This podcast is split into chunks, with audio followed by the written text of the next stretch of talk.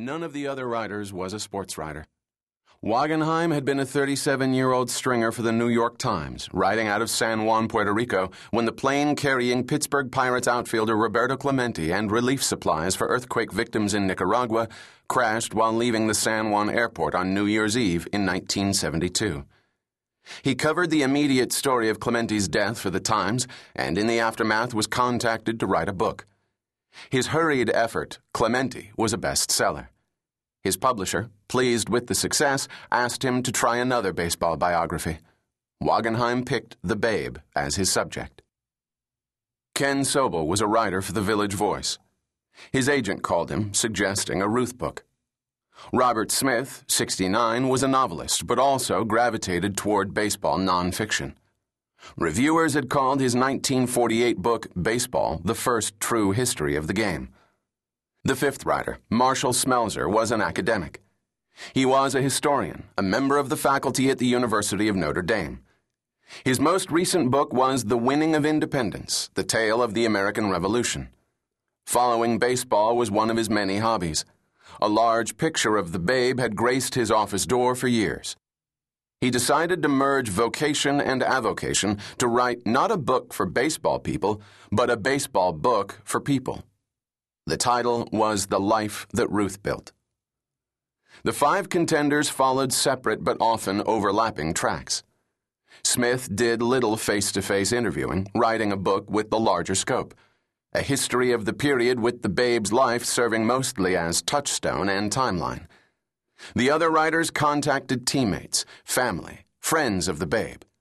Smelser sent a mimeographed set of questions to the former Yankees teammates of Ruth who were still alive. Sobel, looking for some negative voices, found them in the wives of former teammates. Creamer, after a lot of work, finally convinced former pitcher Wade Hoyt, Ruth's teammate on both the Yankees and Red Sox, to talk for 3 days in Florida about the Babe. Wagenheim found great help from former sports writers who had covered the Yankees. Everyone rolled through miles of microfilm in his local library. 4 of the books appeared in the immediate glow of Aaron's achievement on April 8, 1974, his 715th career home run off Al Downing at Atlanta's Fulton County Coliseum. Creamer's 443-page effort was the acknowledged winner. Its publication was preceded by a 3-part series of excerpts in SI, and the magazine's reviewer called it the best biography ever written about an American sports figure. The books by Wagenheim, Sobel, and Smith, each of them solid and taking a different tack on the Babe's life, were mostly lost or disregarded in the backwash of the praise for Creamer's biography. In a few cases, 1 or 2 of the other works were compared to Creamer's effort, sometimes favorably, often not, but mostly the books weren't reviewed at all. Smelser's biography did not appear until 1975. It was, as promised, a fat and scholarly book, 592 pages filled with footnotes. It was mostly well-reviewed, but the marketplace moment had passed. Oddly, the book became a favorite of baseball people, but not people. Too many writers had tackled the same subject at the same time. It was all an education about the publishing industry, Wagenheim, who never has written another sports book, says. In the middle of everything, you had Watergate and all the books that came out of that. I remember calling my publishers after I learned that other books were being written about the Babe. I was thinking they would arrange some big public relations campaign. What they did, immediately, was cut back the press run. None of the books, not even Creamer's, made the bestseller lists. More than 30 years have passed since this biographical rush in 1974. The images of Aaron breaking the record now seem dated. The uniforms just not right, the hairstyles odd, the film of the moment grainy and amateurish when played on a high-definition screen. Aaron's feat has been assimilated into the history of the game with the same quiet grace with which it was accomplished. The Babe remains remarkably vibrant. He probably is even more popular now than he was when the 5 books were published. The long ball approach to baseball that he single-handedly brought to the sport now dominates it. The parks are built for home runs. The players are built for home runs. A cavalcade of home runs is shown every night on ESPN's Sports Center and Baseball Tonight. Baseballs hitting off foul poles and facades, landing in the Pacific Ocean, dropping into packed crowds of spectators who spill their $7 beers and lose their designer team caps in happy pursuit.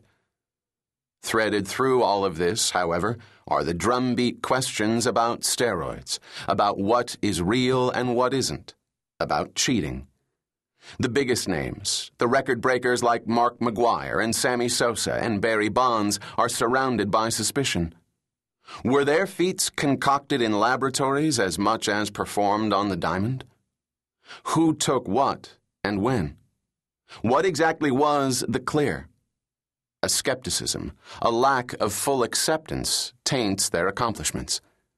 At the least, these were men who used as much legal modern science as possible to enable them to hit a baseball a long way. They weren't walk-off-the-street human beings. At the worst, they cheated, injecting and ingesting illegal substances to make their bodies stronger. The complications of it all, and the complications certain to arrive in the future with genetic engineering and other medical advances and God knows what, make a look back at Babe Ruth ever more inviting. Steroids hadn't been invented when he did what he did. Beer and scotch and hot dogs were his nutritional supplements of choice. He is seen as a big and natural man who did big things that are part of our culture now, each passing year oddly making their distant glow a little brighter. The Babe never sat in front of a congressional hearing trying to explain himself.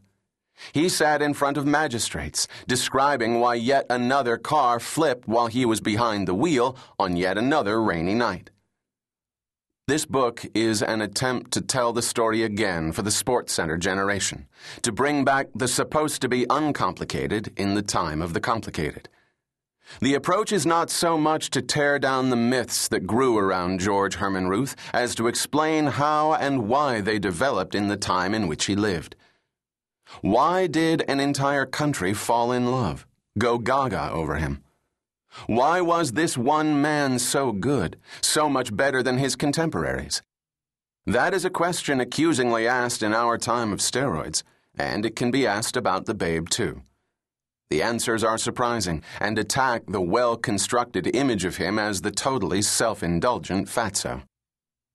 The authors of the 1974 biographies have been very kind. The old men they found across the country are all dead now, but they still talk in the research that these writers accumulated. Robert Creamer provided 6 boxes of material from Babe, The Legend Comes to Life. Kal Wagenheim provided tapes that he made with a bulky first-generation recorder. Marshall Smelser, who died a year after the publication of The Game That Ruth Built, left all his materials to the National Baseball Hall of Fame in Cooperstown, New York, which also supplied tapes from other researchers. Ken Sobel wanted to provide words, but, alas, said, "I've moved 17 times since that book. I have no idea where everything went." Another wonderful book, No Cheering in the Press Box by Jerome Holtzman, also appeared in 1974. It is a collection of oral history interviews of sports writers from the 20s and 30s, men who dealt often with Ruth. Holtzman, now the historian for Major League Baseball, noted in his opening that the interviews were conducted over a 3-year period and totaled over 900,000 words of transcript, of which approximately 10% were used in the book. Did he still have those original transcripts? Yes, he did. They arrived in a large cardboard UPS box. Again, dead men talked, telling colorful tales. Holtzman, an authority on baseball literature, says that 27 books have been written on Ruth, the most for anyone who played the game. Jackie Robinson is second at 25.